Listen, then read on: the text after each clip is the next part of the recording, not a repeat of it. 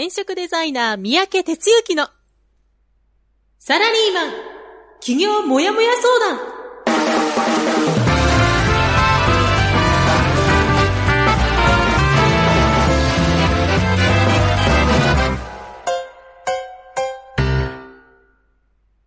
自分に何ができるんだろう？何から始めたらいいの？この番組は、そんなモヤモヤ状態のあなたのお悩みに、サラリーマンの応援団長、転職デザイナー三宅哲之がお答えする、ポッドキャスト番組です。12月18日火曜日朝6時です。皆さんおはようございます。転職デザイナーの三宅哲之です。じゃあ、今日もね、あのラジオオンエアしていきたいと思います。さあ、12月も真ん中過ぎて18日ということでね、いよいよ今年も残すところみたいな会話があちこちで聞こえ、あの話をしてるんじゃないでしょうかね。やっぱりこうしたやっててもね、あの足元がこう寒いというような、あの、季節ですよね。えこれ聞いていただいている方は全国いらっしゃるかもしれないんで、えー寒い北、もう北の方からね、あの、南、西、東ですね。いろいろあるかなと思うんですけども。元気を出して、えー今日も行こうというようなことでね、えー始めていきたいと思います。えーじゃあですね、えー早速、このコーナーから入っていきたいと思います。団長の一週間ということで、一週間振り返りコーナーからね、始めていきますよ。え先週、え12月11日から12月17日の一週間ということですね。あなたの一週間、どんな一週間だったでしょうか？えーとね、僕はですね、プレ放送でもちょっとぼやいてたんですけど、あの、結構ね、なんか今年の12月はいつになくバタバタしてて、まあ、いつもその忘年会とかね、行事はやるんで、えそれなりではあるんですけど、なんかね、ことのほかちょっといろいろバタバタしてましてですね、えー一週間なんかごちゃごちゃメモいっぱい書いてるな、みたいなんで今手帳を見てるんですけども、えー11日の火曜日、ラジオで、え僕の一週間はいつものようにスタートしております。で、その日はですね、えそれ終わり次第、え群馬県の足利っていうところがありますよね。あの、足利の商工会議所さんに、えお呼びいただきまして、で、え講演に向かいました。今回はね、会社に入って1年目の人、だから1年、春に入って1年弱経った人のフォローアップ研修ということで、まあ、商工会議所さんというのはそこに所属している、あの、会社さん、地域の会社さん向けの、いろんな行事をやっていらっしゃるわけで、えーっと、その、足利市の会社さんの新入社員の合同研修会みたいな感じですよね。いうことで、え36名の方にお集まりいただいて、午後ですね、ずっと研修をやっていました。で、戻ってきまして、夜は、まあ、この後話しますけども、週末にあった関西のアウトドアベーシック授業、及び忘年会の打ち合わせ、漢字打ち合わせですね、をズームでややりました。えーそれから12日は、えー午前中に、研修エージェントさん、お世話になっているところに、まあ、年末の挨拶と、一人あの、ご紹介でお連れするというようなことをですね、やってましたね。で、戻ってきまして、ウェブチアミーティングといって、まあ、ウェブの集客サポートを受けていただいている方向けのグループコンサルをですね、みっちり3時間今日ですね、やっておりました。で、終わり次第、横浜ベーシック授業の方に向かいまして、で、まあ、忘年会を兼ねてやるということでね、あの、やったんですけども、まあ、今回体験の方も結構たくさん来られたので、え狭いスペースに目いっぱい人が集まってということでね、やりました。で、横浜のあの忘年会もね、えー、まあ授業終わってからなんで時間がちょっと短めだったんですけども、まあ盛り上がって、でも横浜から帰ることを考えると、ちょっと途中で出ないといけないということでね、えー、後ろ髪を引かれながら、えー、先に会場を出ました。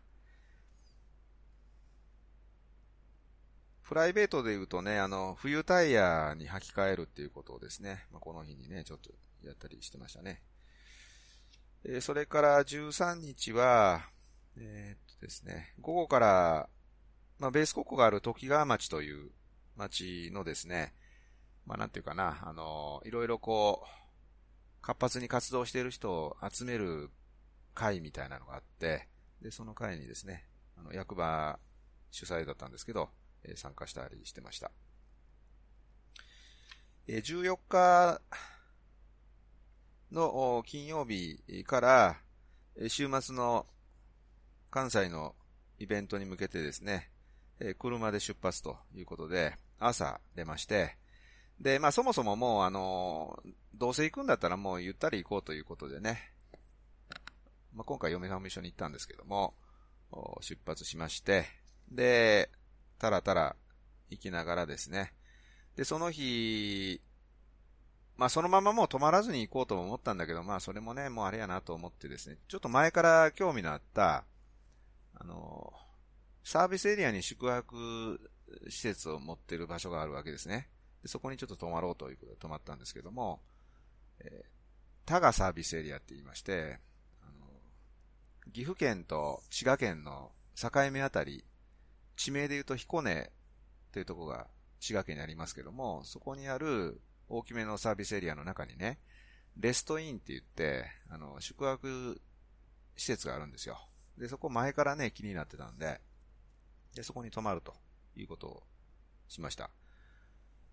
で、面白かったのはね、まあ、泊まるとか別に普通にビジネスホテルで、まあまあちゃんとしてたんだけど、お風呂は部屋についてないんで、あの、大浴場なわけですよ。で、まあ、せっかくやからね、あの、ただなんで、風呂は。夜と朝と2回入ったんですけど、その、そのお風呂っていうのは宿泊してる人は無料で何回も入れるんだけども、サービスエリアを利用する人にも開放してて、550円かな結構リーズナブルなんですが、まあ、入れるようになってるわけです。なので、浴場に行くとね、あの、泊まってる人よりも外部まあ、つまりその、車をそこで止める人が入ってきてるような感じで、で、僕入ったのは、えっと、7時ぐらいかな ?7 時ぐらいの夜のね、時間と、あと、朝、朝も、朝6時台だったと思うんですけど、まあ、おっちゃんが結構いてね、で、みんなね、あの、マイお風呂セット持ってるわけですよ。こうカゴにこう、シャンプーとかなんかいろんな、要はあるでしょあの、まあ、今、今時あんまないけど、銭湯行くときに持ってくるようなやつですよね。それを持った人が入ってて、で、中にはあの、入れ墨の 人もいたりしてね。で、おそらくね、想像するにトラックのうんちゃんかなという感じで、で、もう、まあ、ここから想像なんですけど、日常的にそこで風呂入ってるというか、なんかそういうこう生活習慣を送っていらっしゃるような感じがしたんですよね。あ、なるほどなトラックの運転手の人ってそういう生活してるんだというようなことをね、えー、なんか垣間見て、なんか気づきになりましたね。あこういう世界もあるんやということでね。で、えー、翌日朝ですね、出発しまして、えー、今回関西のアウトドアベーシックと忘年会をやる会場ですね。えー、片野市というところですね。うん、まあちょっと全国的に説明するの難しいけど、まあどっちかで京都に、大阪より京都に寄ってるような場所の、ちょっとこう山手にあるですね、なんていうか、その野外施設ような、のようなところでね、あの、や、行いました。で、そこでね、あの、忘年会、あ、忘年会夜や。えっと、昼間はベーシック授業をやって、で、夜忘年会で、えー、バーベキューをやって、で、ロッジに泊まって、みんな、いろいろ語る人もいれば、なんかゲームをする人もいれば、みたいな感じのですね、あの、一日を過ごしました。まあ、焚き火もちょ、ちょろっとやってね。で、僕はあの、ベーシック授業の傍ら、あの、スクールの29期っていう授業が入っていたので、まあ、そこに来られてる2名の方も、その受講のメンバーだったんでね、その方と別室で、えスクールを進行して、で、夜、ご飯一緒に食べて、飲んで、話して、みたいなひとときでした。まあ、とてもね、あの、まあ、もともとあの、関西チームは一体感があるチームなので、非常にこう、常日頃からね、そういう感じなんですけども、特にまたそのね、場所を変えて非日常の中でいる中でね、あの、みんな泊まりやし、それこそ一つのロッジでみんな、ね、寝たんで、合宿ですよね、まさにね。宿を一緒にやるみたいな感じでね。いうことで非常にこう盛り上がって一体感がさらに増したと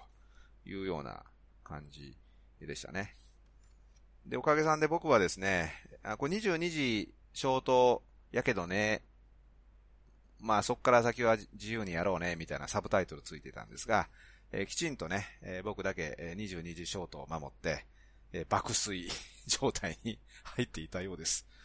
今写真が飛び交ってるんですけど、なんかいろいろ悪さしていただいてね、あの、ありがたい、あの、えー、ことで感じているんですけど、全く記憶がないということでね。いつもね、僕あの、10、12、10時に寝ようって思ってんじゃないんですよ。なんか知らん間に寝るというね、なんかそういう変な循環に入ってましてね。まあ、大変失礼しました。皆さんはいろいろとね、なんか盛り上がったようで、え、何をやっていたか、何が起こったかは全く知りません。え、だけども朝起きたらね、あの、なんというかな、中学生が一つの部屋で布団めちゃくちゃ引いて寝てるみたいなね、なんかそういう絵があって、いい大人がという感じでね、面白かったですけどね。はい、まさに合宿だったんじゃないでしょうか。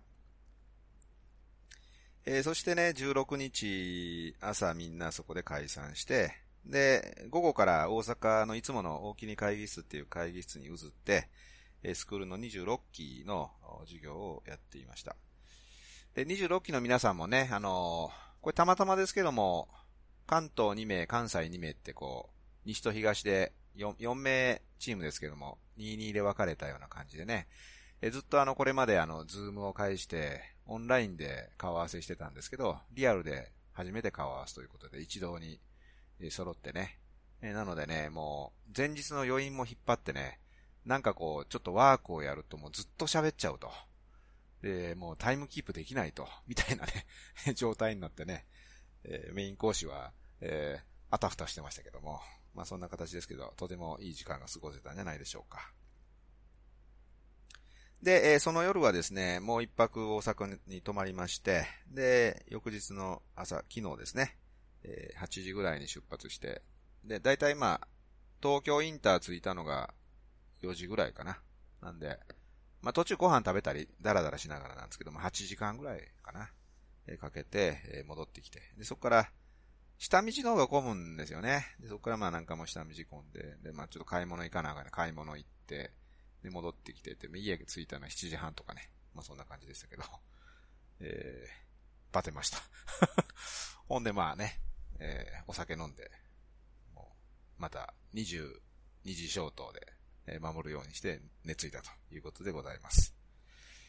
はい、えー、というのがですね、えー、一週間でございました。はい、えー、じゃあですね、今日の本編に移っていきたいと思います。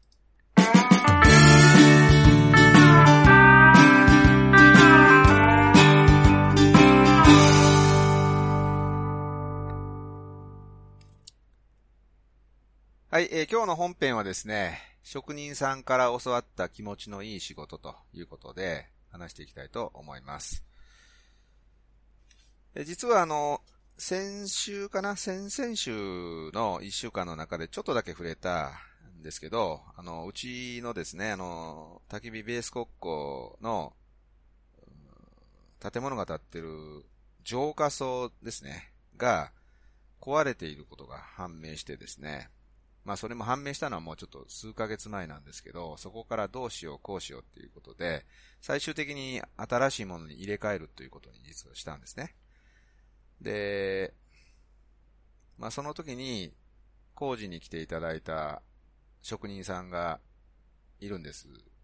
で、都合3日間かけてね、入れ替え工事。要は、まあ、そもそも浄化層って何かって言ったら、あの、上下水道、下水やね、特に。下水の、下水道の代わりをするもの。あの、山手とかね、田舎に行くと、上下水道が完備されてなかったりするんですね。水道がちゃんと引けてないとかね、いうことで。で、ベース国庫ももう山の上なんで、水道がないんですよ。あの、公営のね。なので、あの、湧き水を引っ張り込んで共同水道を作ってるんですけども、でもあの、下水を流すところがないんですね。あの、側溝って言って、こう、道端にこう、横にこう、なんちゅうかな、あの、溝があったりするの見たことないですか？で、そこにこう、あの、穴掘ってそこにあと流してっていう風なことを大体田舎ではあったりするんだけど、そういうあの、側溝もないとこなんで、あの、要するに、一旦、その、浄化層っていうところに下水を流し込んで、で、そこで浄化して、で、浄化した綺麗になった水を、外へ出すという、その仕組みなんですよね。で、それのあの入れ替えをやったんです。で、どうもね、あの、台所のあたりが匂うとかいうところから始まって、で、いろいろ調べてると、その浄化層の壁が、あの、こう、避けてるとかね、えー、缶がうまく繋がってないとか、まあ、外から見て、中狭いんで、人も入れないんで、あのちょっとこう、外から見てもらって、まあ、修理しようとしたんだけど、まあ、結局ね、あの、じ、地盤、地盤にこう、抑えられたりするんですよね、こう、あの、と、あの、圧力かかって。ほんでもうね、あの、多分直しても、また半年ぐらいしたら、同じような現象出るかもしれません、みたいな話だったんですよ。で、修理、なんで時間かかったかったら、あの、業者さんがね、なかなかいなくて、その、点検する人いるんだけど、施工できる人っていなくて、で、最初地元経由で探してたら、それがすっごい時間かかってね。で、なんか職人がいないんで見積もりがなかなか取れませんとか言って、もう2ヶ月ぐらいかかったんですよ。ほんで、もう時間伸びた後にもう一社、ちょっと少し今度大手のとこに言ったら、まあ対応が割とパッパッとやってくれたり、まあそんな、ちょっと前、前段階の話があるんだけど、ほんで、まあ修理するのも最低でも30万ぐらいかかると。いうことで、30万かけてね、また壊れるなんてできないじゃないですか。なので、実はもう、かなりお金かかってるんですけど、もう入れ替えということを決めました。でね、まあ、都合3日間かかるんですよ。で、えー、っと、金、土、で、日曜日休みで月っていう3日間でね、やってもらったんですよ。で、職人さん最大、一番多い時にどうかな、6人ぐらいいたかな？6人ぐらい。で、少ない時は一人というようなことで、その作業工程によってあの、応援が来たり、うん、というような流れで行ったんですね。で、どんな工事するかというと、まず最初に、今、もともとある浄化層を掘り起こして外へ出すという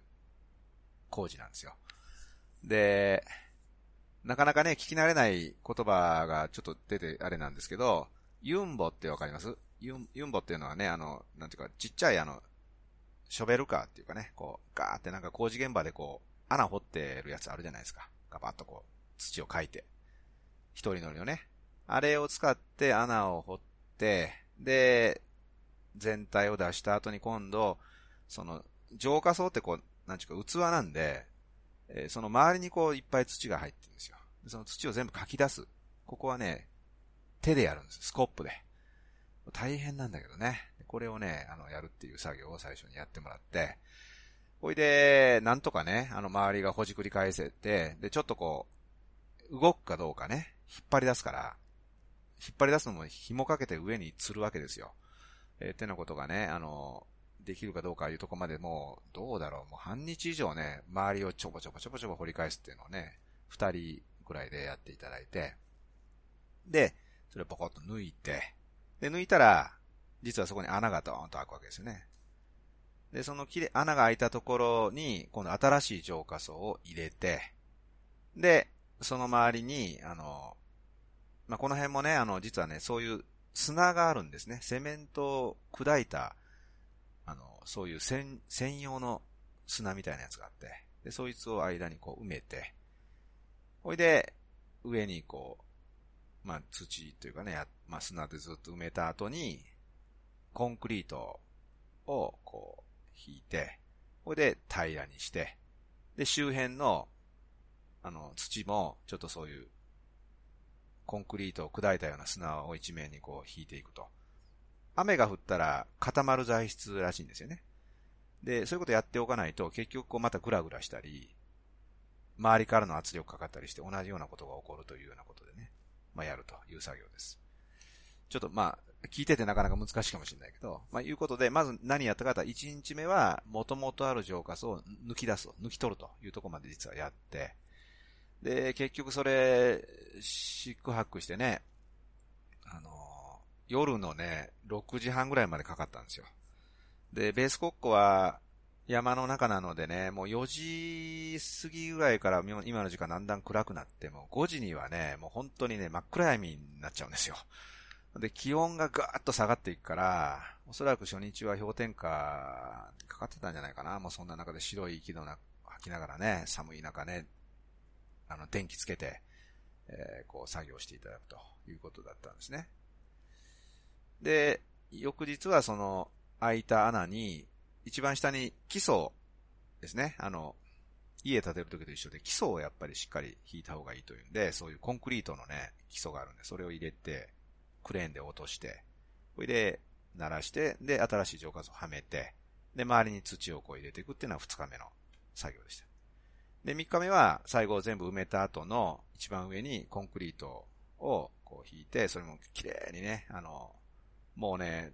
ピカピカに横から見たらあの、なんちゅうかな、スケートリンクのようにね、光るぐらいピカッとこう平らにして、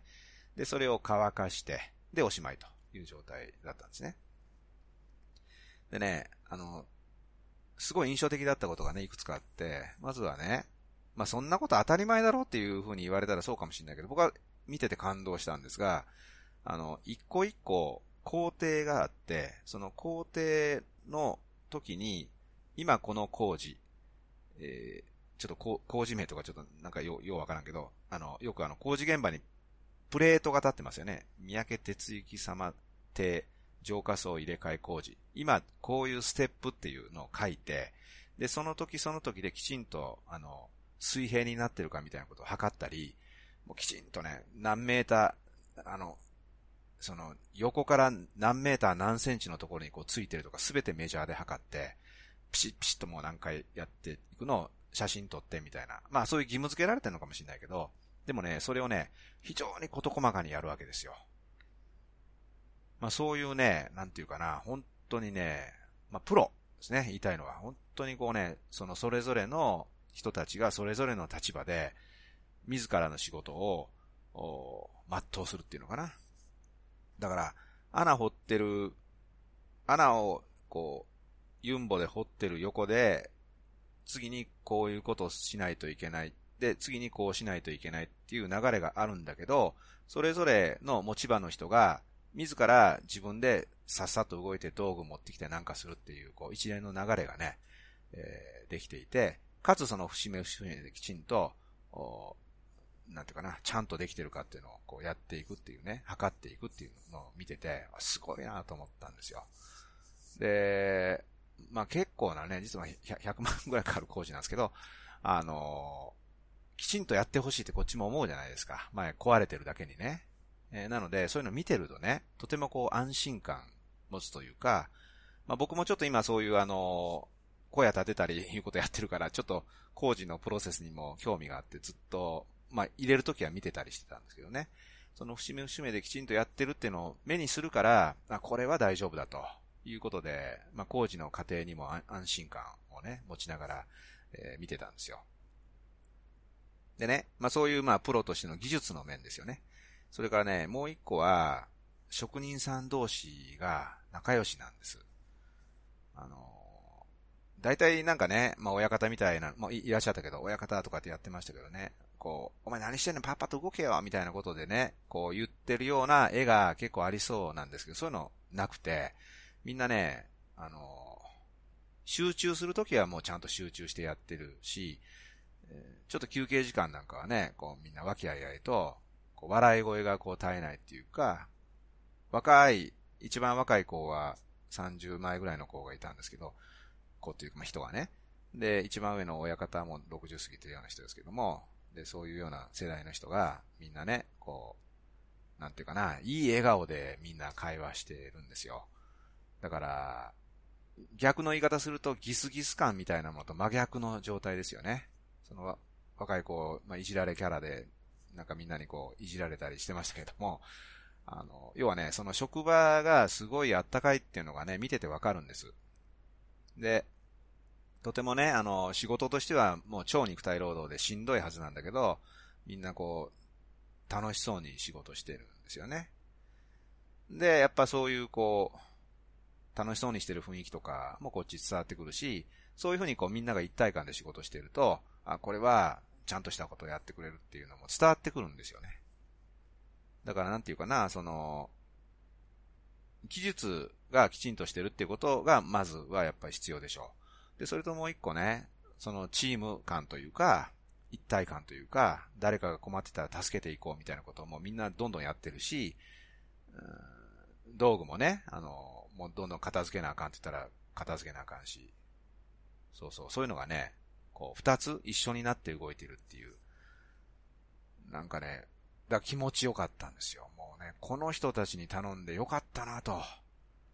他のとこ頼まんでよかったなというか、いうのをね、すごく感じたんですね。で、これ、これぞ仕事だというのをね、なんか、職人さんのやってる姿を見てね、あの、思ったんです。だ結構ね、まあ大掛かりな工事だったってこともあるけども、その今マンホールだけになってるんだけど、それを見るたびにね、僕はその当時来てくれた人たちの顔が思い出されるんじゃないのかなと、これ今後もね。なんかあんまそんなないような気がするんですよね。別に普通に工事来たらもうそんで、はいはい、ありがとうございましたで終わるのが、なんか一人一人の顔が結構こう、あの、脳裏に焼き付いてね。で、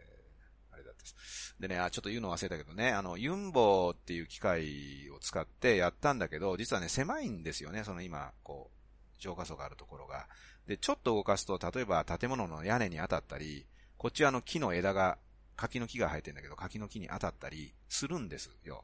だけど、もうね、最新の注意を払って、多分ね、数センチですね。屋根まで数センチのところを動かすがために、こう、何度も掘り返して、あの、例えば、砂をダンプからだ、書いて出したやつを穴に掘り替えるっていう、こう、何度も同じこと繰り返すときに、その時にいつもね、あの、屋根の横を通るわけです。そしたらそこに当たらないようにね、こう、最新の注意、まあそれもね、すごいテクニックだけども、でもそれよりも、当たらないように当たらないようにしてるっていう気遣いが感じられるんですよね。あの、まあ、ちょっと当たってもしょうがねえや、みたいなんで、なんかやりそうな感じじゃないですか、なんか工事の人って。そんなことないんですよ。すごいこう、あの、周りのものを大事にしようっていうのを感じられて、まあ、ちょっと追加になったけど、とにかくね、人柄が、あったかい人柄がみんな、こう、蔓延してて、で、かつきちんと仕事してくれるっていうんでね、本当にあの、いい光景でした。だからやっぱりね、そう、仕事っていうのはそういうもんだなっていうのをね、あの、改めて感じて、まあ、それをね、ちょっと今日は、リスナーのあなたにね、伝えたくて、まあ、話をしてみました。やっぱね、仕事は人柄と技術ですね。というとこで まあ、まとめになったかなってないかわかんないけどね。まあ、そんなところで、えー、今日の本編おしまいです。ということでですね、えー、コメントは、ルン、おはようございます。トイトイ、おはようございます。綺麗に聞こえます。えー、もう一回ルンが、えー、昨日戻られたんですね。お疲れ様でしたということでね。あの、そうなんです。まあ、ルンはあの、漢字をね、やっていただいたんでね、非常にこう、漢字の4名の方、大変お疲れ様でした。まあ、皆さんのおかげで、みんな楽しいひとときが過ごせました。はい、えー、で、なんかコメント、今んとこ入ってないようなんでね、えー、じゃあ、そろそろ、エンディングの方に入っていこうと思います。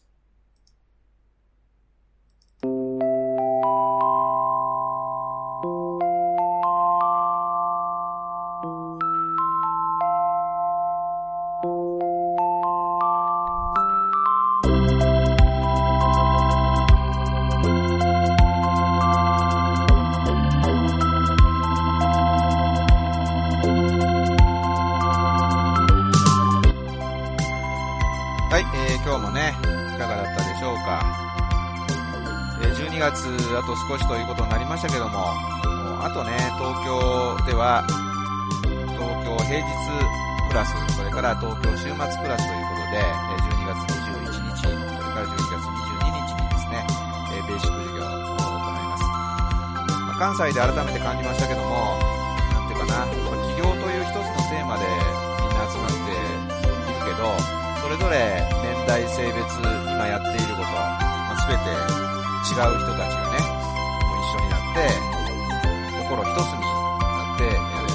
か、まあ、そういう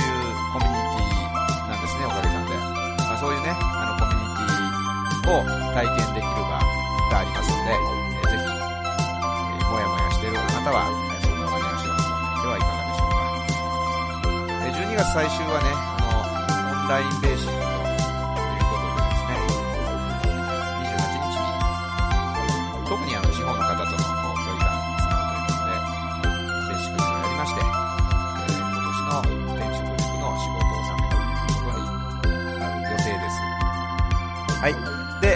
1月になりましたらね、また続きまして、えー1月の9日の横浜から始まって、え埼玉、ね、東京、関西というふうにですね、またやっていきますのでね、えまた来年もお会いしていきたいと思います。はい、えーということでね、今日はあのー職人さんの話をちょっとやったんですけども、まあ、やっぱりあのこういうことをやらせていただいてるんでね、仕事ということに対しては、いろいろこう、思いを馳せることがあるわけなんですけども、そうやっている人たちも大変だけど、やっぱ楽しい。そして、お客さんにとってもそれがいい仕事だねで、ありがとうございましたっていうところから言ってもらえるような、なんかもうシンプルにもそこしかないですよね。そういうような仕事をやっぱりやれると、何より自分が楽しいですよね。ね、あの、人の役に立とうとか、いろいろ、まそう思う、心から思えばそれで OK なんだけども、でもやっぱね、自分が楽しいっていうのがないと、やっぱ次にない、進まないですよね。だから、そういうことができるような、そういう空間と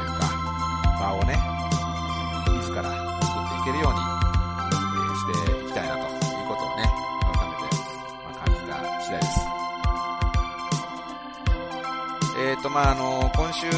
先週はね、そういうことで、週末の西日本の遠征が、まあ、大きなイベントになりました。いよいよ来週、再来週ということでね、えー今年もね、あの、あと少しということになりなりますけども、やっぱりあの、この時期ね、体調を壊しがちということがあるかと思うのでね、えー忘年会とかで飲み会も多い時だと思いますが、まずは健康第一で過ごしていただきたいと思います。えーじゃあですね、今日はこの辺りでおしまいにしたいと思います。えーお届けしましたのは団長こと転職デザイナーの三宅哲之でした。じゃあ、いってらっしゃい。この番組は、転職塾。サラリーマンがゼロから始める自分サイズ企業準備の学校。フリーエージェントアカデミーの提供でお送りしました。